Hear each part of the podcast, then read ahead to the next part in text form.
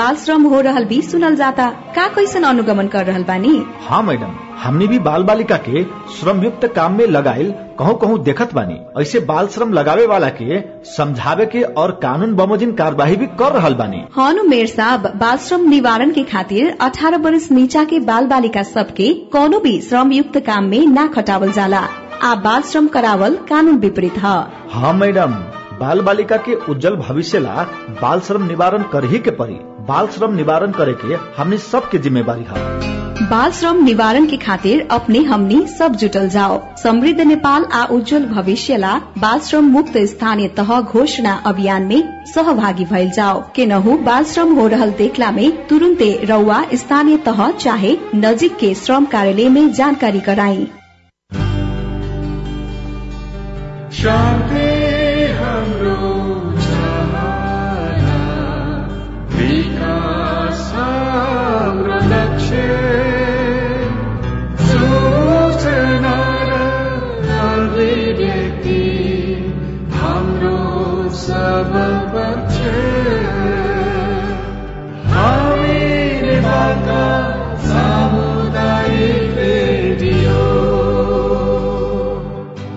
सामाजिक रूपान्तरणका लागि यो हो सामुदायिक सूचना नेटवर्क सीआईएन अहिले बेलुकीको साढे सात बजेको छ। सामुदायिक सूचना नेटवर्क सीआईएनबाट अब प्रसारण हुँदैछ साझा खबर।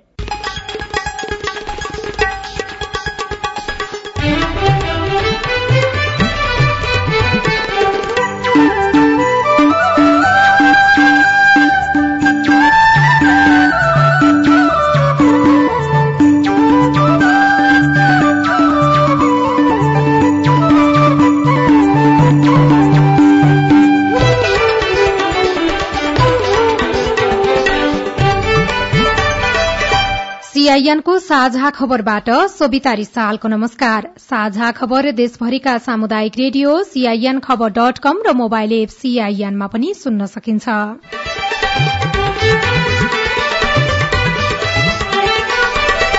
अझै एक हप्तासम्म पानी पर्न नरोकिने मौसमविदहरूको आकलन। बाढ़ी पहिरोको जोखिम कायमै रहेकाले उच्च सतर्कता अपनाउन आग्रह। सिन्धुपाल्चोकको मेलम्ची क्षेत्रमा मात्रै राहत थुप्रियो। हेलम्बु र पाँच पोखरीमा सहयोग नपाएको स्थानीयको गुनासो घर छैन खेत छैन गाई भैँसी सबैलाई बिजोग छ खानपिन हुने गर्ने र तपाईँको सुत्ने ठाउँ पनि नभएपछि जंगलभित्र बसिरहेछ। ढुङ्गा गिट्टी निकासी नगर्न सर्वोच्चको अन्तरिम आदेश। विपक्षी गठबन्धनलाई निरन्तरता दिने कांग्रेसको निर्णय। गण्डकी प्रदेशका मुख्यमन्त्री कृष्णचन्द्र पोखरेललाई विश्वासको मत। मान्य मुख्यमन्त्री श्री कृष्णचन्द्र नेपाली पोखरेलको सरकारको यस सभाको विश्वास प्राप्त गरेको घोषणा गर्दछु। तीन सुरक्षा निकायका प्रमुख र राष्ट्रपति विद्यादेवी भण्डारी बीच छलफल आज दुई हजार सात सय अडसठी जनामा कोरोना देखिँदा चार हजार बढ़ी निको भए। निषेधाज्ञाका कारण किसानले उत्पादन गरेको दूध बिक्री भएन। लाखौं घाटा। जुन हामी किसानहरू जुन दुधमा मात्रै आत्मनिर्भर छौँ किसानहरूलाई त अप्ठ्यारो पर्यो त। पनिरहरू बनाएको छ पनिरहरू बिक्री छैन पुरानीहरू बनाएको छन् किसानहरूले र क्रिकेटको बन्द प्रशिक्षणका लागि बीसजना खेलाड़ी छनौट युरोकप फुटबलमा आज पनि तीनवटा खेल हुँदै।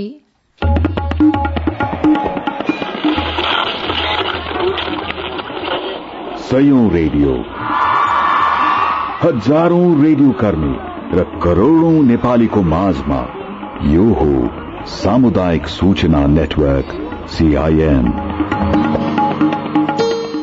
कोरोनाका कारण गत वर्षदेखि विद्यार्थीको पढ़ाई निरन्तर प्रभावित भइरहेको छ। अहिले पनि विद्यालयले आन्तरिक मूल्याङ्कनबाट कक्षा उत्तीर्ण त गराएका छन् तर परीक्षा दिएर अनि प्रतिस्पर्धाको माध्यमबाट विद्यार्थीले आफ्नो क्षमता जाँच्न पाएका छैनन्। लगातार दुई वर्षसम्म पढ़ाई प्रभावित हुँदा भविष्यमा उनीहरूको शैक्षिक गुणस्तर खस्किने त होइन प्रश्न शुरू भएको छ। यस्तो अवस्थामा विद्यालय तहको सिकाई व्यवस्थित बनाउन सरकारले व्यावहारिक योजना ल्याउनुपर्छ। प्रमुख प्रतिपक्षी दल नेपाली कंग्रेसले विपक्षी गठबन्धनलाई निरन्तरता दिने निर्णय गरेको छ। लोकतन्त्र र संविधानको रक्षाका लागि पाँच दलीय गठबन्धनलाई थप मजबूत बनाउनु पर्ने कांग्रेस केन्द्रीय कार्यसमितिको निष्कर्ष रहेको छ। कांग्रेसको नेतृत्वमा नेकपा माओवादी केन्द्र नेकपा एमालेको माधव कुमार नेपाल समूह जनता समाजवादी पार्टीको उपेन्द्र यादव समूह र राष्ट्रिय जनमोर्चाले विपक्षी गठबन्धन बनाएका छन्। पछिल्लो समय गठबन्धनले हरेक विषयमा साझा धारणा बनाउन थालेपछि कांग्रेसका केही नेताहरूले प्रश्न उठाएका थिए। केन्द्रीय समितिको बैठकले औपचारिक रूपमै गठबन्धनमा आबद्ध दलहरूसँगको सहकार्यलाई अघि बढ़ाउने निर्णय गरेको सहमहामन्त्री डाक्टर प्रकाश शरण महतले जानकारी दिनुभयो। हामी चाहन्छौ कि यो लोकतन्त्रको रक्षा होस्। संविधानको रक्षा होस् र त्यसमा जो पार्टीहरू व्यक्तिहरू पार्टीहरू जो जोडिन चाहनुहुन्छ उहाँहरूलाई जोड्दै यसलाई अझ मजबुतीका साथ अगाडि बढाउने एकताबद्ध बनाएर लाने यो निर्णय चाहिँ अर्को निर्णय चाहिँ आजको पार्टीको मिटिङले चाहिँ गरेको छ। कांग्रेस केन्द्रीय कार्य समितिको बैठकले चौधौं महाधिवेशनको संशोधित कार्यतालिका पनि अनुमोदन गरेको छ। केही दिन यता देशभर जारी वर्षाका कारण विभिन्न स्थानमा बस्ती जोखिममा परेका छन् भने बाढ़ी र पहिरो पनि आइरहेको छ। मौसमविदहरूले अझै पनि एक सातासम्म वर्षा नरोकिने सम्भावना रहेको भन्दै सतर्क रहन आग्रह गरिरहेका छन्। मौसम पूर्वानुमान महाशाखाले आगामी एक साताभरि नै मौसमको अवस्था सामान्य नहुने भन्दै सतर्क रहन सबैलाई आग्रह गरेको हो। आगामी तीन दिनसम्म देशका धेरै स्थानहरूमा हल्कादेखि मध्यम वर्षाको सम्भावना रहेको छ भने गण्डकी र सुदूरपश्चिम प्रदेशको एक दुईवटा स्थानहरूमा मेघगर्जन चट्याङसहित भारी वर्षाको सम्भावना रहेको मौसमविद शान्ति कणेलले सीआईएनलाई जानकारी दिनुभयो। वर्षभरि नै मौसम चाहिँ पूर्ण रूपमा खुल्ने अवस्था देखिँदैन। केही समय चाहिँ खुल्छ काम पनि लाग्छ। केही समय चाहिँ फेरि बादल लाग्छ वर्षा पनि हुन्छ होइन? हल्कादेखि मध्यम वर्षा चाहिँ देशव्यापी रूपमा चाहिँ हरेक प्रदेशहरूमा वर्षा हुने सम्भावना देखिन्छ। भारी वर्षा चाहिँ कुनै कुनै प्रदेशमा हुन्छ। जस्तै आज रातिको कुरा गर्दा गण्डकी र सुदूरपश्चिम प्रदेशको एक दुई स्थानमा अनि भोलि प्रदेश नम्बर एक गण्डकी प्रदेश लुम्बिनी प्रदेशको एक दुई स्थानमा भारी वर्षाको सम्भावना छ। भोलि रातिको लागि प्रदेश नम्बर एक गण्डकी प्रदेश लुम्बिनी र बागमती प्रदेशको थोरै स्थानहरूमा भारी वर्षाको सम्भावना छ। यति बेला चाहिँ वर्षा हुँदाखेरि मेकर्जन चट्याङ सहितकै वर्षा हुने सम्भावना देखिन्छ। आइतबार प्रदेश नम्बर एक गण्डकी प्रदेश लुम्बिनी प्रदेश र बागमती प्रदेशका केही स्थानहरूमा भारी वर्षाको सम्भावना छ र एक दुई स्थानमा धेरै भारी वर्षाको सम्भावना पनि छ। मनसून शुरू भएसँगै आएको बाढ़ी र पहिरोबाट एक महिनामा पन्ध्र जनाको मृत्यु भएको छ। जेठ तीस गतेदेखि परेको अविरल वर्षासँगै आएको बाढ़ी र पहिरोका कारण देशभर पन्ध्र जनाको मृत्यु भएको प्रहरी प्रधान कार्यालयले जनाएको छ। बाढ़ीका कारण विस्थापित बनेका सिन्धुपाल्चोक हेलम्बु र पाँच पोखरीका स्थानीयले राहत सामग्री नपाएको गुनासो गरेका छन्। सड़क सुविधा जोडिएको मेलम्चीमा सहयोगी संघ संस्थाले खाद्यान्न लगायतका अत्यावश्यक उपभोग्य वस्तु पुर्याए पनि बाढ़ी प्रभावित विकट क्षेत्रमा भने कसैको ध्यान पुगेको छैन। मेलम्ची भन्दा माथिल्लो क्षेत्रका बाढ़ी प्रभावित खुल्ला आकाशमुनि राहतको प्रतीक्षामा बसिरहेका छन्। हेलम्बु गाउँपालिका एकको हल्दे र तर्तुङमा तेइस घर बाढ़ी पहिरोले बगाएको छ। गणेशी बगर सिमखेत र चनौटी बजारका विस्थापित सय घर परिवारमा मुस्किलले राहत पुगे पनि त्यो माथिका क्षेत्रमा कसैको नजर पुगेको छैन। हेलिप्याड नभएका कारण राहत लिएर हेलिकप्टर पुग्न सकेको छैन। हेलिकप्टरले दुई बोरा चामल खसालिदिए पनि फुटेर पोखेपछि स्थानीयले खान पाएनन्। त्यसपछि राहत लिएर हेलिकप्टर पुगेको छैन। विद्युत र फोनको नेटवर्क समेत छैन। विस्थापितहरू भोकभोकै जंगलमा बसिरहेको स्थानीय छिरिङ हेलमोले बताउनुभयो। माथि चाहिँ चारवटा ठाउँमा चाहिँ तपाईँ नाजुक अवस्था छन्। घर छैन खेत छैन गाई भैँसी सबैलाई बिजोग छ खानपिन हुने गर्ने र तपाईँको सुत्ने ठाउँ पनि नभएपछि जंगलभित्र बसिरहेको छ हेलम्बु जस्तै पाँच पोखरीको याङ्री र लार्के क्षेत्रमा पनि विस्थापितको अवस्था उस्तै छ। पाँच पोखरी थाङपाल गाउँपालिका दुईका टाँसीवा सुनचौर मैखर्कमा अडसठी परिवार बाढ़ी पहिरोले विस्थापित भएका छन्। यो क्षेत्रका गाउँ एक अर्कासँग सम्पर्क विच्छेद भएका भएका छन्। यी क्षेत्रमा खाद्यान्न र त्रिपाल बोकेर लैजान सक्ने अवस्था छैन। ओडा अध्यक्ष पासाङ तामाङका अनुसार त्यहाँ तीनवटा झुलुङ्गी पुल बगाएका कारण राहत पुर्याउन अप्ठ्यारो परेको हो। ट्रेन र त्रिपाल पुर्याउनु पर्छ भन्ने कुरा तयारीमा छ होइन? तर त्यो लान सकेको अवस्था छैन। अब यहाँ एक बस्तीको मान्छे अर्को बस्तीमा जान सक्ने अवस्था छैन। दिनहुँको झरीका कारण जमिन गलेकोले पहिरो आउला भन्ने डरले जोखिम क्षेत्रका नागरिक निधाउन सकेका छैनन्। Deepak Khatri CIN radio Sindhu Sindhupalchok. सर्वोच्च अदालतले ढुङ्गा गिटी बालुवा निकासी गर्ने गरी सरकारले आर्थिक वर्ष अठहत्तर उनासीको बजेट वक्तव्यमा गरेको व्यवस्था कार्यान्वयन नगर्न अन्तरिम आदेश जारी गरेको छ। आज प्रधान न्यायाधीश चोलेन्द्र शमशेर जबरा न्यायाधीशहरू दीपक कुमार कार्की मीरा खड्का हरिकृष्ण कार्की र विश्वम्बर प्रसाद श्रेष्ठको इजलासले बजेट वक्तव्यको बुँदा नम्बर एक सय उनान्सय तत्काल कार्यान्वयन नगर्न अन्तरिम आदेश दिएको हो। अर्थमन्त्री विष्णु पौडेलले जेठ पन्ध्र गते प्रस्तुत गरेको बजेट वक्तव्यमा वातावरणीय प्रभाव मूल्याङ्कनको आधारमा खानीजन्य ढुङ्गा ढुङ्गा गिटी बालुवा निकासी गरी व्यापार घाटा न्यूनीकरण गरिने उल्लेख गरिएको छ। नेपालबाट ढुङ्गा गिटी निकासी गर्न प्रतिबन्ध छ तर सरकारले बजेट वक्तव्य मार्फत ढुङ्गा गिटी निकासी खुला गर्न लागेको भन्दै सर्वोच्च अदालतमा सातवटा रिट परेको थियो। गण्डकी प्रदेशका मुख्यमन्त्री कृष्णचन्द्र नेपाली पोखरेलले विश्वासको मत प्राप्त गर्नुभएको छ। मुख्यमन्त्री पोखरेलले विश्वासको मत पाऊ भनी आज प्रदेश सभामा प्रस्ताव पेश गर्नुभएको थियो। उहाँको पक्षमा एकतीस मत परेको सभामुख नेत्रनाथ अधिकारीले घोषणा गर्नुभयो। मुख्यमन्त्री श्री कृष्णचन्द्र नेपाली पोखरेलले आफूलाई प्रदेश सभाको विश्वास दियोस् भनी राख्नु भएको प्रस्ताव बहुमतले पारित भएकोले गण्डकी प्रदेश सरकारका मान्य मुख्यमन्त्री श्री कृष्णचन्द्र नेपाली पोखरेलको सरकारको यस सभाको विश्वास प्राप्त गरेको घोषणा गर्दछु। यसै गरी विश्वासको मतको विपक्षमा भने सत्ताइस मत परेको थियो। यसैबीच कर्णाली प्रदेश सरकारमा रहेका माधव नेपाल समूहका तीनजना मन्त्रीलाई तत्काल राजीनामा दिन नेकपा एमाले निर्देशन दिएको छ। आज बसेको एमाले संसदीय दलको बैठकले तीनैजना मन्त्री अमर बहादुर थापा कुर्मराज शाही र नन्दसिंह बुढालाई पदबाट राजीनामा दिन निर्देशन दिएको हो। एमाले र माओवादीका नेताहरू पालै पालो निर्वाचन आयोग पुगेका छन्। माओवादी छोडेर एमाले बनेका नेता र माओवादीकै नेताहरू आज निर्वाचन आयोग पुगेका हुन्।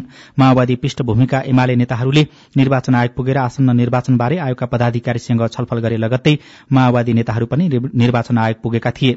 माओवादी नेताहरू भने स्थानीय तहमा आफ्नो पार्टी छाडेकाहरूलाई दल त्याग गरेको सूचना प्रकाशित गर्न आयोगलाई ध्यानाकर्षण गराउन आयोग पुगेका थिए। जनता समाजवादी पार्टी जसपाको उपेन्द्र यादव पक्षले निर्वाचन आयोगमा पार्टीको वैधानिकता दावी गरेको छ। अध्यक्ष उपेन्द्र यादव सहितका नेताहरू आयोग पुगेर राजनीतिक दल सम्बन्धी ऐनको दफा त्रिचालिस सम्बन्धी विवाद भएको भन्दै चौवालिस अनुसार निरूपणका लागि निवेदन दिएका हुन्। कार्यकारिणी समितिमा बहुमत जुटाएको यादव पक्षले अर्का अध्यक्ष महन्त ठाकुर सहित चार नेतालाई कार्यवाही गरेको थियो तर निर्वाचन आयोगले त्यसलाई मान्यता दिन अस्वीकार गरेपछि यादव पक्षले आधिकारिकताको विवादमा निवेदन दिएको छ। गृहमन्त्री खगराज अधिकारी र तीनवटा सुरक्षा निकायका प्रमुखले राष्ट्रपति विद्यादेवी भण्डारीलाई भेटेका छन्। राष्ट्रपतिले बोलाएपछि गृहमन्त्री अधिकारी प्रहरी महानिरीक्षक शैलेश थापा छेत्री सशस्त्र प्रहरी प्रमुख शैलेन्द्र खनाल र राष्ट्रिय अनुसन्धान विभागका प्रमुख गणेश अधिकारी शीतल निवास पुग्नु भएको हो। पछिल्लो चौविस घण्टामा थप दुई हजार सात सय अडसठी जनामा कोरोना भाइरसको संक्रमण पुष्टि भएको छ। तेह्र हजार सैतिस जनाको परीक्षण गर्दा पीसीआर विधिबाट उन्नाइस सय त्रिसठी र एन्टिजेन विधिबाट आठ सय पाँच जनामा संक्रमण पुष्टि भएको हो। यही अवधिमा थप चार हजार बीस जना संक्रमण मुक्त भएका छन् भने थप चौवालिस जनाको मृत्यु भएको स्वास्थ्य तथा जनसंख्या मन्त्रालयले जनाएको छ। साझा खबरमा अब खेल खबर नेपाल क्रिकेट संघ क्यानले आईसीसी विश्व क्रिकेट लीग दुई अन्तर्गत नेपाल स्कटल्याण्ड र नामिबिया बीचको त्रिकोणात्मक सिरिजका लागि बीस खेलाड़ीलाई बन्द प्रशिक्षणमा बोलाएको छ। क्यानले बोलाएको टीममा शरद भेषवाकर र पृथ्वी बास्कोटा टीममा फर्किनु भएको छ भने वसन्त रेग्मी र रोहित पौडेल पर्नु भएको छैन। नेपालले खेल्ने यस त्रिकोणात्मक सिरिज जुलाईमा स्पेनमा हुनेछ। र युरोकप फुटबलमा आज तीनवटा खेलहरू हुँदैछन्। पहिलो खेलमा स्वीडेन र स्लोभाकिया बीच प्रतिस्पर्धा भइरहेको छ। पहिलो हाफको खेल सकिन्दासम्म दुवै टोली गोलरहित बराबरीमा छन्। यस्तै आजै हुने दोस्रो खेलमा क्रोएसिया र चेक रिपब्लिक बीच राति नौ पैंतालिस बजे प्रतिस्पर्धा हुनेछ। त्यस्तै इंग्ल्याण्ड र स्कटल्याण्ड बीचको खेल राति बाह्र पैंतालिस बजे शुरू हुनेछ।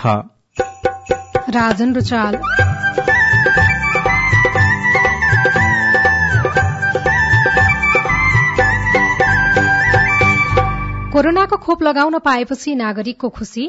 खोप चाहिँ कसैले पनि डराउने होइन। यो आएर लगाउने हो यो आफ्नो लागि हो। यो खोप लगाउँदाखेरि चाहिँ आफूलाई सुरक्षित भएको महसुस हुन्छ। अलिकति आत्मबल बढ्छ। पाएसम्म खोप लगाउन सुझाव रिपोर्ट। लम्बिदो निषेधाज्ञाले विपन्न मजदूरको चूलो बल्न छोड्यो। किसानले उत्पादन गरेको दूध पनि बिक्री भएन। लगायतका विशेष सामग्री बाँकी नै छन्। सीआईएनको साझा खबर सुन्दै गर्नुहोला। कोरोनाबाट मात्र नभई मौसम परिवर्तनका कारण बाल बालिकामा रुगाखोकी लाग्ने ज्वरो आउने जस्ता समस्याहरू पनि देखिएका हुन सक्छन् भनी यस्ता लक्षणहरू देखिए लापरवाही नगरी तत्कालै स्वास्थ्य परीक्षण वा पीसीआर टेस्ट गराउनुहोस्। किनकि यी कोरोनाका लक्षण पनि हुन सक्छन्। जनहितका लागि राष्ट्रिय स्वास्थ्य शिक्षा सूचना तथा संचार केन्द्र र प्लान इन्टरनेशनल नेपालद्वारा प्रसारित सन्देश। बेला बेला साबुन र पानीले हात धुने भौतिक दूरी कायम गरे छैन रोगले छुने अनिवार्य मास्क लगाऊ भिडभाडमा नजाऊ आफू पनि बचाउ हजुर अरूलाई नि बचाऊ। संक्रमित भएको व्यक्तिलाई पनि स्वास्थ्य सुरक्षाका उपायहरू अप्नाएर आवश्यक सहयोग सद्भाव र सहानुभूति प्रदान गरी उच्च मनोबल तथा सकारात्मक सोचको अभिवृद्धिमा सहयोग पुर्याउ। नागरिक आवाजद्वारा जनहितमा जारी सन्देश। शरीर हुन्छ अङ्ग भङ्ग जसले तेजाब छर्छ। ती व्यक्तिले दण्ड भोग्नै पर्छ। तेजाब हानि शरीरका संवेदनशील अङ्ग। क्षति नष्ट गरी जसले पाछ अङ्ग भङ्ग बिस वर्ष जेल दस लाख क्षतिपूर्ति भर्छ तेजाब हानि जसले मानवीय तेजाबको कारणबाट पीडितको ज्यान गए। पीडकालाई हुन्छ ज्यान मारेको सजाय कसुरदारलाई कारवाही पक्का पक्की हुन्छ। कसुरदार उम्क्यो भने झन् विनाश गर्छ। युएन ओडिसीको सहकार्यमा महान्यायाधिवक्ताको कार्यालय। सामाजिक रूपान्तरणका लागि यो हो सामुदायिक सूचना नेटवर्क सीआईएन तपाई सामुदायिक सूचना नेटवर्क सीआईएन ले तयार पारेको साझा खबर सुन्दै हुनुहुन्छ। विकास निर्माणका आयोजना वर्षौं अलपत्र पर्ने समस्या रहेको समयमा ओखलढुंगामा दुईवटा योजना समय अगाडि नै सम्पन्न भएका छन्। निर्वाचन क्षेत्र स्तरीय रिङ रोड र सिस्ने खोला पुल निर्माणको काम सक्नुपर्ने समयभन्दा एक वर्ष अगाडि नै सम्पन्न भएको हो। प्रदेश नम्बर एकका भौतिक पूर्वाधार विकास मन्त्री अमीर बाबु गुरूङले जिल्लाबाट उप जिल्लाबाट निर्वाचित भएपछि रोजेको उच्चस्तरीय चक्रपथ निर्माणको योजना अन्तर्गत क्षेत्र नम्बर एक उच्चस्तरीय चक्रपथको पहिलो खण्ड रूम्जाटार सानीटार वनपाले बुलादी देउराली फेरे सड़क तीन वर्षमा बनाइसक्ने गरी महालक्ष्मी कन्स्ट्रक्सन कन्सन प्रणालीले ठेक्का लिएको थियो। त्यस अगाडि नै बनिसकेको भिजन एफएम ओखलढुङ्गाले खबर पठाएको छ। नागरिकहरू कोरोना विरूद्धको खोपको प्रतीक्षामा छन्। सरकारले खोप खरिदका लागि प्रयत्न पनि गरिरहेको छ। हाल चीनले अनुदानमा दिएको भेरोसेल खोप लगाउन पाएका ज्येष्ठ नागरिकहरू भने खुशी भएका छन्।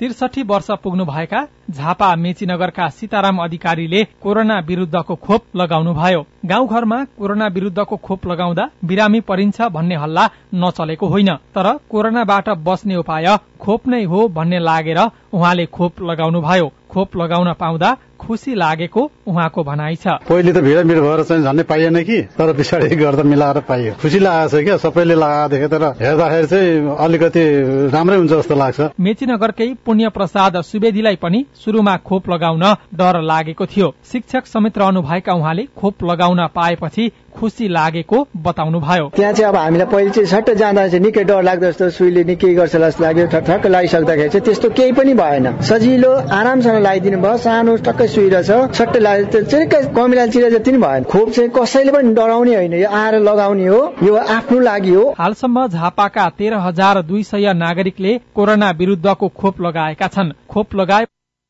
पछि भवानी प्रसाद सिटौलाको प्रतिक्रिया यस्तो छ। यो खोप लगाउँदाखेरि चाहिँ आफूलाई सुरक्षित भएको महसुस हुन्छ। अलिकति आत्मबल बढ्छ। त्यस कारणले पनि हामी सबैले खोप लगाउँदाखेरि सुरक्षित भएको महसुस हुन्छ। आफैलाई ढुक्क भएको हुन्छ। अनि त्यसले गर्दा पनि यो खोप चाहिँ लगाउनु पर्छ कोविड विरूद्धको खोप लगाउन स्वास्थ्य संस्था पुगेकाहरूले सकारात्मक प्रतिक्रिया दिएको र उनीहरूमा कुनै पनि स्वास्थ्य समस्या नदेखिएको मेचीनगर छ काँकरबिटा स्थित स्वास्थ्य चौकीका इन्चार्ज लेखनाथ खतिवड़ाले बताउनुभयो। एकदमै उल्लेख्य उपस्थिति आयो। धेरै जन समुदायहरू आउनुभयो होइन? खोपमा सहभागिता जनाउनु भयो धेरै उत्साहित सहित आउनुभयो। खोप लगाउनु भयो अब हामीले खोप लगायौँ। अब चाहिँ हामी कोरोना विरुद्ध लड्न सक्छौँ। हामीमा आत्मबल बढोस् भन्ने खालको उहाँहरूलाई अब आत्मबल चाहिँ एकदम बढाएको छ। यो कोरोना विरुद्धको खोप लगाउँदा बिरामी भइन्छ कि भन्ने भ्रम अझै पनि केही मानिसहरूमा छ। तर खोप लगाएर बिरामी नभइने र यसबाट कुनै पनि प्रकारको समस्या नआउने चिकित्सकहरूले बारम्बार बताइरहेका छन्। नवराज सुवेदी सीआईएन रेडियो साथी झापा। साझा खबरमा अब हेलो सीआईएन सुशीला श्रेष्ठबाट। हेलो नमस्ते म कासे पलाञ्चोक खानेकोला गाउँपालिका नम्बर चारबाट माया तामाङ बोल्दैछु हाम्रो यता खानेकोला नम्बर चारमा चाहिँ किराले मकै सकेको छ। पालिकाले केही पनि योजना गरेको छ कि छैन? तपाईँको जिज्ञासा हामीले काभ्रेको खानेखोला गाउँपालिकाका कृषि प्राविधिक मनिष बढ सामु राखेका छौँ। त्यसको लागि चाहिँ हामीले तत्कालको लागि औषधिहरू बाँडेका थियौँ होइन? अब उहाँ छुट्नु भएको होला तर हामीले चाहिँ सूचना जारी गरेर नै अनि जनप्रतिनिधिलाई पनि कन्ट्याक्ट गरेर अनि उहाँकै हातमा हामीले जिम्मा लाएर औषधिहरू दिएको हो शाखाबाट होइन? फेरि त्यो औषधिले काम नगरिसके पश्चात पनि फेरिबाट पनि हामीले चाहिँ जिल्ला विद्युत केन्द्र काभ्रेबाट र अन्य विद्युत केन्द्रहरूबाट सल्लाह गरेर चाहिँ फौजी किराले कतिको नष्ट गरेर कुन तरिकाले गरिरहेछ भन्ने कुरोलाई आकलन नगर्ने सकेका थिएनौँ। र त्यसले गर्दाखेरि फेरि थप औषधिको व्यवस्था हामीले गरेर पठाएका थियौँ। कसरी चाहिँ थाहा पाउनु भएन त्यो चाहिँ मलाई अलिकति भोटम्म नै पर्यो होइन। किनकि मैले उहाँकै जनप्रतिनिधिज्यूलाई नै सम्पर्क गरेर उहाँलाई नै मैले बुझाएको भरपाई सहित मैले राखेको छु। नमस्कार म कञ्चनपुर जिल्ला बेतकोट नगरपालिका वार्ड नम्बर एक प्रकाश बोरा बेतकोट नगरपालिका सामाजिक सुरक्षा भत्ता किन वितरण नगरेको होला? अहिलेसम्म दुईटा दोस्रो किस्ता आइसक्ने बेला भइसकेको छ। अहिलेसम्म पनि सामाजिक भत्ता भत्ता किन वितरण नगरेको होला भन्ने जान्न चाहन्छु। तपाईँको प्रश्न हामीले कञ्चनपुरको बेदकोट नगरपालिकाका उपप्रमुख सुशीला सिंह समक्ष राखेका छौं। के भइरहेको छ भने हामीले पटक पटक ब्याङ्कसँग चाहिँ समन्वय गरिराखेको हो। अस्ति भर्खर मात्र पनि हामीले चाहिँ एउटा चिठी पठाएका छौँ। अब सामाजिक सुरक्षा बाँड्ने प्रक्रियामै हुनुहुन्छ उहाँहरू। सबै डिटेलमा माग्दाखेरि केही व्यक्तिहरूले चाहिँ आफ्नो डिटेलमा डकुमेन्टहरू नबुझाएको कारणले पनि ढिला भइरहेको छ होइन? वडा वडामा जनप्रतिनिधिहरूलाई यो वडाको यतिजना व्यक्तिले बुझाउनु भएको छैन भनेर उहाँहरूको जुन सबै लिस्टहरू हुन्छ त्यो लिस्टहरू पठाएको छ कि वडामा पनि एउटा व्यक्तिले नबुझायो भने पनि अब सबैको त्यस्तो रोकिने त्यो कारणले पनि अलिकति ढिला भएको हो। तपाई जुनसुकै बेला हाम्रो टेलिफोन नम्बर शून्य एक बान्न साठी छ चार छमा फोन गरेर दिइएको निर्देशन अनुसार आफ्नो प्रश्न विचार प्रतिक्रिया र गुनासो रेकर्ड गर्न सक्नुहुन्छ। तपाई सामुदायिक सूचना नेटवर्क सीआईएनले काठमाण्डुमा तयार पारेको साझा खबर सुन्दै हुनुहुन्छ। निषेधाज्ञा खुलेन विपन्न मजदूरलाई छाक टार्ने मुस्किल। कटासे पाल बजार गएर मकै ल्याएर दुई चार कोसा लिएर अहिले एकछिन त्यही गएर एकछिन भात खाने बुझेर नुन तरकारी गरिरहेको छु भाडा तिर्न गाह्रो छ कर तिर्न गाह्रो छ व्यापार व्यवसाय छैन खाना खान पनि गाह्रो भइरहेको छ होइन? काम नपाउँदा स्थानीय सरकारले पनि नहेरेको गुनासो रिपोर्ट पर्वतमा उत्पादन भएको दूध बिक्री नहुँदा किसानलाई लाखौं घाटा लगायतका खबर बाँकी नै छ। सीआईएनको साझा खबर सुन्दै गर्नुहोला। कोभिड बारे बालबालिकाको चासो अब हाम्रो पालो। कोभिड बारे जोडिएका थुप्रै बालबालिकाका प्रश्न र सरकारवालाको जवाब सहित हरेक आइतबार साँझ साढे सात बजेको साझा खबरमा प्रस्तुत हुँदैछ हाम्रो पालो। कोविडपछि घरको बसाई बाल मस्तिष्कमा पर्ने प्रभाव बाल मनोविज्ञानका सवाल कोविडमा बाल सुरक्षा र कोविड विरूद्धको खोप लगायत तपाईँलाई लागेको विषयमा हाम्रो आइभीआर नम्बर शून्य एक बान्न साठी छ चार छमा प्रश्न रेकर्ड गराउनुहोला। हामी हाम्रो पालो मार्फत देशभरिका सामुदायिक रेडियोमा प्रसारण गर्नेछौं। नेपाल सरकार स्वास्थ्य तथा जनसंख्या मन्त्रालय राष्ट्रिय स्वास्थ्य शिक्षा सूचना तथा संचार केन्द्र सेभ द चिल्ड्रेन र सीआईएन को प्रस्तुति। रेडियो कार्यक्रम हाम्रो पालो। के तपाईँ कोविड संक्रमण भई घरमा आइसोलेसनमा बस्दै हुनुहुन्छ? त्यसो भए निम्न कुराहरूमा ध्यान दिनुहोस्। जथाभावी रूपमा औषधिको सेवन नगर्नुहोस्। पोसिलो तथा झोलिलो खानेकुरा खानुहोस् व्यायाम गर्नुहोस्। स्वास्थ्य कर्मीसँग नियमित परामर्शमा रहनुहोस् कोविड उन्नाइस सम्बन्धी परामर्शका लागि एघार तेत्तीस र एघार पन्ध्रमा सम्पर्क गर्नुहोस्। वर्ल्ड भिजन इन्टरनेशनल नेपाल र सीआईएन। सामाजिक रूपान्तरणका लागि यो हो सामुदायिक सूचना नेटवर्क सीआईएन। तपाई सामुदायिक सूचना नेटवर्क सीआईएनले काठमाण्डुमा तयार पारेको साझा खबर सुन्दै हुनुहुन्छ। कोरोना महामारी रोकथाम तथा नियन्त्रणका लागि गरिएको लकडाउनका कारण कैलालीमा विपन्न समुदायका नागरिक समस्यामा परेका छन्। रोजगारी गुमाएपछि उनीहरूलाई कसरी रोजीरोटीको जोहो गर्ने भन्ने चिन्ता लागेको छ। कैलालीको लम्कीचुवा नगरपालिका वडा नम्बर एकका सर्जन भुलको छ जनाको परिवार छ जो तर्सिलाउने चौतिस वर्षदेखि मुख्य पेसा भए पनि कामविहीन भएको एक महिना बित्यो। उहाँलाई बिहान बेलुकीको छाक टार्न अहिले धौधौ भएको छ। अहिले घरमा पनि खानु लाउनु केही छैन। अहिले दुई चार कोसा कटासे पाल बजार गएर मकै ल्याएर दुई चार कोसा लिएर अहिले त्यही गएर भात खाने बुझेर नुन तरकारी गरिरहेको छु। हुन त एक छाक अब कसरी भोगो रहने अब त्यो भनेर त्यो मकै खाएर पनि बसिरहेको छु। गत वर्षको लकडाउनमा स्थानीय सरकार तथा विभिन्न संघ संस्थाले राहत दिए पनि यस वर्ष कोही पनि सोध्न समेत आएका छैनन्। लम्की बजारमा तयारी लुगा कपडाको पसल चलाउँदै आएका मनिराम चौलागाईलाई भने अहिले पसल भाडा कसरी तिर्ने? भन्ने फिरले सताएको छ। गाह्रो भइरहेछ लकडाउनले गर्दा। भाडा तिर्न गाह्रो छ कर तिर्न गाह्रो छ व्यापार व्यवसाय छैन। खाना खान पनि गाह्रो भइरहेछ होइन? ठेला खोका फुटपाथमा सानो तिनो व्यापार गरेर गुजारा गर्दै आएका व्यवसायीलाई निषेधाज्ञाका कारण सबैभन्दा धेरै समस्या भएको छ। लम्कीचुवा नगरपालिकाको तथ्याङ्क अनुसार नगरमा दैनिक चेलादारीमा काम गर्ने मजदुरहरूको संख्या पाँच हजार नौ सय बाइस रहेको छ। लम्कीचुवा नगरपालिकाका रोजगार संयोजक सुरेन्द्र नेउपाने। यो अति विपन्न चाहिँ आठ हजार आठ सय हुनुहुन्छ। विपन्नको पक्ष चाहिँ नौ हजार पाँच सय एक्काइसजना हुनुहुन्छ। अब यिनीहरू अति विपन्न र विपन्न मान्छेहरू केही न केही कसै रूपमा ज्याला मजदुरी अन्य या अन्य खालका मजदुरीहरू गरेर आफ्नो जीविकोपार्जन गरिराख्नु भएको अवस्था छ। गत वर्षको लकडाउनमा नगरपालिकाले नगरका दसवटै वडामा राहत वितरण गरेको थियो तर यो वर्ष राहतका कुनै पनि कार्यक्रम ल्याएको छैन। नगरभित्र आठ हजार आठ सय अठासी जना अति विपन्न र नौ हजार पाँच सय एक्काइस जना विपन्न घर परिवार रहेका छन्। देवानन्द नेउपाने सीआईएन रेडियो पश्चिम आवाज लम्की कैलाली। विपन्न मजदूरलाई निषेधाज्ञाका कारण रोजीरोटीको समस्या परेको छ भने पशुपालक किसानलाई उत्पादित दूध बिक्री नहुँदा हैरान भएको छ। फलेवासको देवीस्थान र कुर्घाका करिब एक हजार पाँच सय जना किसान सहकारीमा आबद्ध भई पशुपालन गर्दै आएका छन्। उनीहरूले फलेवासमा संकलन केन्द्र सञ्चालन गरी दूध संकलन गर्दै आएका थिए। तर निषेधाज्ञाका कारण दूध बिक्री नभएपछि भने समस्या परेको स्थानीय भरत कुमार श्रेष्ठ बताउनुहुन्छ। जुन हामी किसानहरू जुन दुधमा मात्रै आत्मनिर्भर छौँ। किसानहरूलाई त अप्ठ्यारो पर्यो त। घर खर्च चलाउनु एकदम अप्ठ्यारो भयो। नुन तेलका नाना चाचाका त समस्या छ त किसानहरूलाई। फलेवासको संकलन केन्द्रमा दैनिक एक सयदेखि दुई सय लिटरसम्म दूध संकलन हुन्छ। दूध बिक्री नभएमा दूधबाट अन्य परिकार बनाउने उपकरण छैन। उपकरण भए र मिल्क होलिडेमा अन्य परिकार बनाएर बिक्री गर्न सके घाटा पूर्ति गर्न सकिने किसानहरू बताउँछन्। सहकारीका सचिव बुद्धिराज गौडेल। बजार बन्द भयो। हाम्रो दुध जान पनि सकेन। बिक्री हुन सकेन। अब त अब पनिरहरू बनाएको छ पनिरहरू बिक्री छैन कुरानीहरू बनाएको छन् अब किसानहरूले पन्ध्र सोह्र हजार लिटर मासिक पठाउँछन् सर पोखरा होइन हाम्रो सातदेखि आठ लाख नौ लाख रुपियाँ आमदानी हुन्थ्यो। सिर्दी खोलाको चिसापानी दुग्ध सहकारी संस्थामा पनि दूध संकलन गर्ने काम बन्द भएको छ। सहकारीले दूध खरिद गर्न छाडेपछि किसानले मलखादमा दूध पोख्न बाध्य छन्। सहकारीका व्यवस्थापक यज्ञ प्रसाद शर्मा। अब हाम्रोमा चाहिँ त्यही चालिस बयालिस जना किसानहरू छन्। तिन सय साढे तिन सय लिटर दुध चाहिँ जम्मा हुन्छ। त्यसले यस्तो संसारै यस्तो भनेर चित्त बुझाइयो। फलेवासमा छ एउटा कृष्ण गण्डकी भन्ने हामी जस्तै रालेमा छ।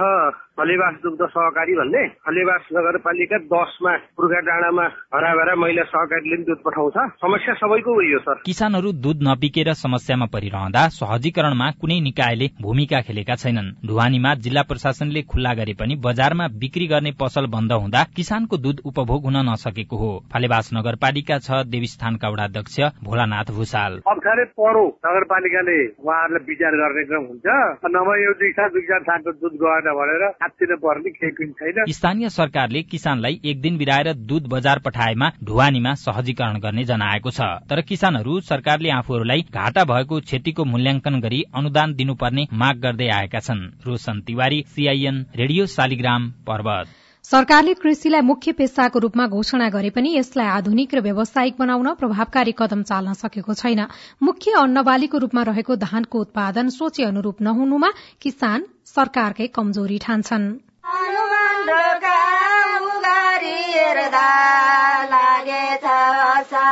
सिंचाई सुविधा भएका अधिकांश खेतीयोग्य जमीनमा हिजो आज रोपाई सकिन लागेको छ। तर आकाशे पानीको भरमा खेती गर्ने किसानहरू बर्खा लागेपछि बल्ल रोपाईको शुरूआत गरेका छन्। हेटौडा उपमहानगरपालिका ओडा नम्बर बाह्रका किसान महानन्द सापकोटा। कहिले आकाश पानी पर्छ र अनि सबै गरौला भन्ने अवस्थाहरू पनि छन् हामीसँग। ढिला गरी मनसुन शुरू हुनु समयमा रोपाई गर्न नसकेर जमिन बाँझो रहनु धान बालीमा किराको प्रकोप हुनु र बिउ तथा मलको अभाव हुनु धानको उत्पादन घट्नुको मुख्य कारण रहेको सरकारको निष्कर्ष छ। कपिल वस्तुको मायादेवी गाउँपालिका बलुहवाका किसान पुजारी प्रसाद दुबेले तीन बिघा जग्गामा धान खेती गर्दै आउनु भएको छ। यो सालमा साह्रै कम भयो फुल्यो भने एउटा बालामा चार पाँचवटा थुप्रै थुप्ला बन्दै जान्छ अनि त्यसमा धान फल्दैन। त्यो धान फलेको धान पनि भित्रबाट चामल जुन छ त्यही फुलमा जान्छ। खेतीयोग्य जमिनलाई चक्लाबन्दी गरी सरकारले किसानलाई प्राविधिक ज्ञान र समयमै बिउ मल उपलब्ध गराउने हो भने धानको उत्पादन अझै बढ़ाउन सकिने किसानहरू बताउँछन्। पाँच वर्ष अघि पन्ध्र लाख बाहन्न हजार चार सय उनासत्तरी हेक्टरमा धान खेती गरिएकोमा चालू आर्थिक वर्षमा यो तथ्याङ्क घटेर तेह्र लाख एकहत्तर हजार सात सय हेक्टरमा सीमित भएको छ। कृषि तथा पशुपन्छी विकास मन्त्रालयका प्रवक्ता श्रीराम घिमिरे। नम्बर एक रासायनिक मल प्रशस्त छ स्टक। नम्बर दुई धानको बिउको सप्लाई हामीले मिलाएका छौँ। नम्बर तिन हामीले धानको सुपरजोनकै संख्या बढाएका छौँ त्यहाँ प्राविधिकहरू खटाएका छौँ। नम्बर चार मिनिमम सपोर्ट प्राइस तोकेका छौँ। सरकारले तोकेको मिनिमम सपोर्ट प्राइसमा खाद्य व्यवस्था समिति र चाहिँ सहकार्यहरूले लिने व्यवस्था मिलाइएको छ। धान खेतीका लागि किसानलाई प्रोत्साहन गर्न सरकारले कार्यक्रम बनाएको दावी गरे पनि यसबाट योबाट लाभान्वित हुनेको संख्या बढ़न सकेको छैन। धान खेती हुने जग्गा घटे पनि उत्पादकत्व बढ़ेको सरकारको दावी छ।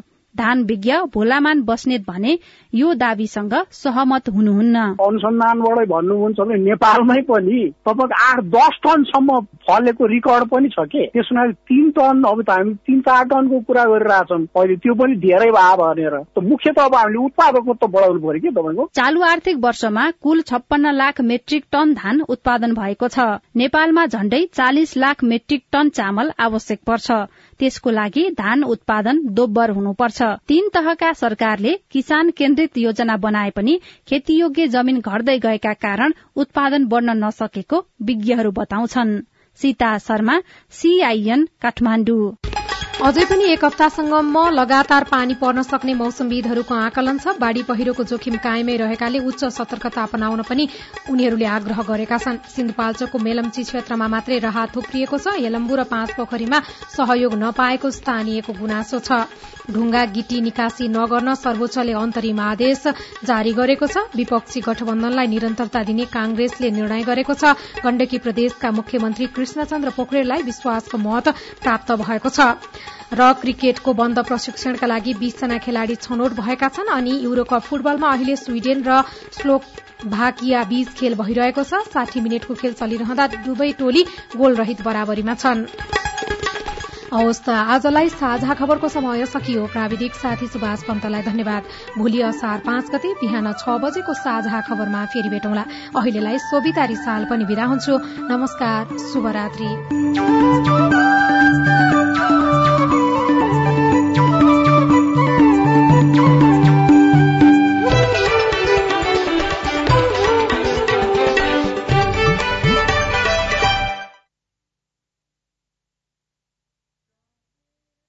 प्रणाम मेयर साहब।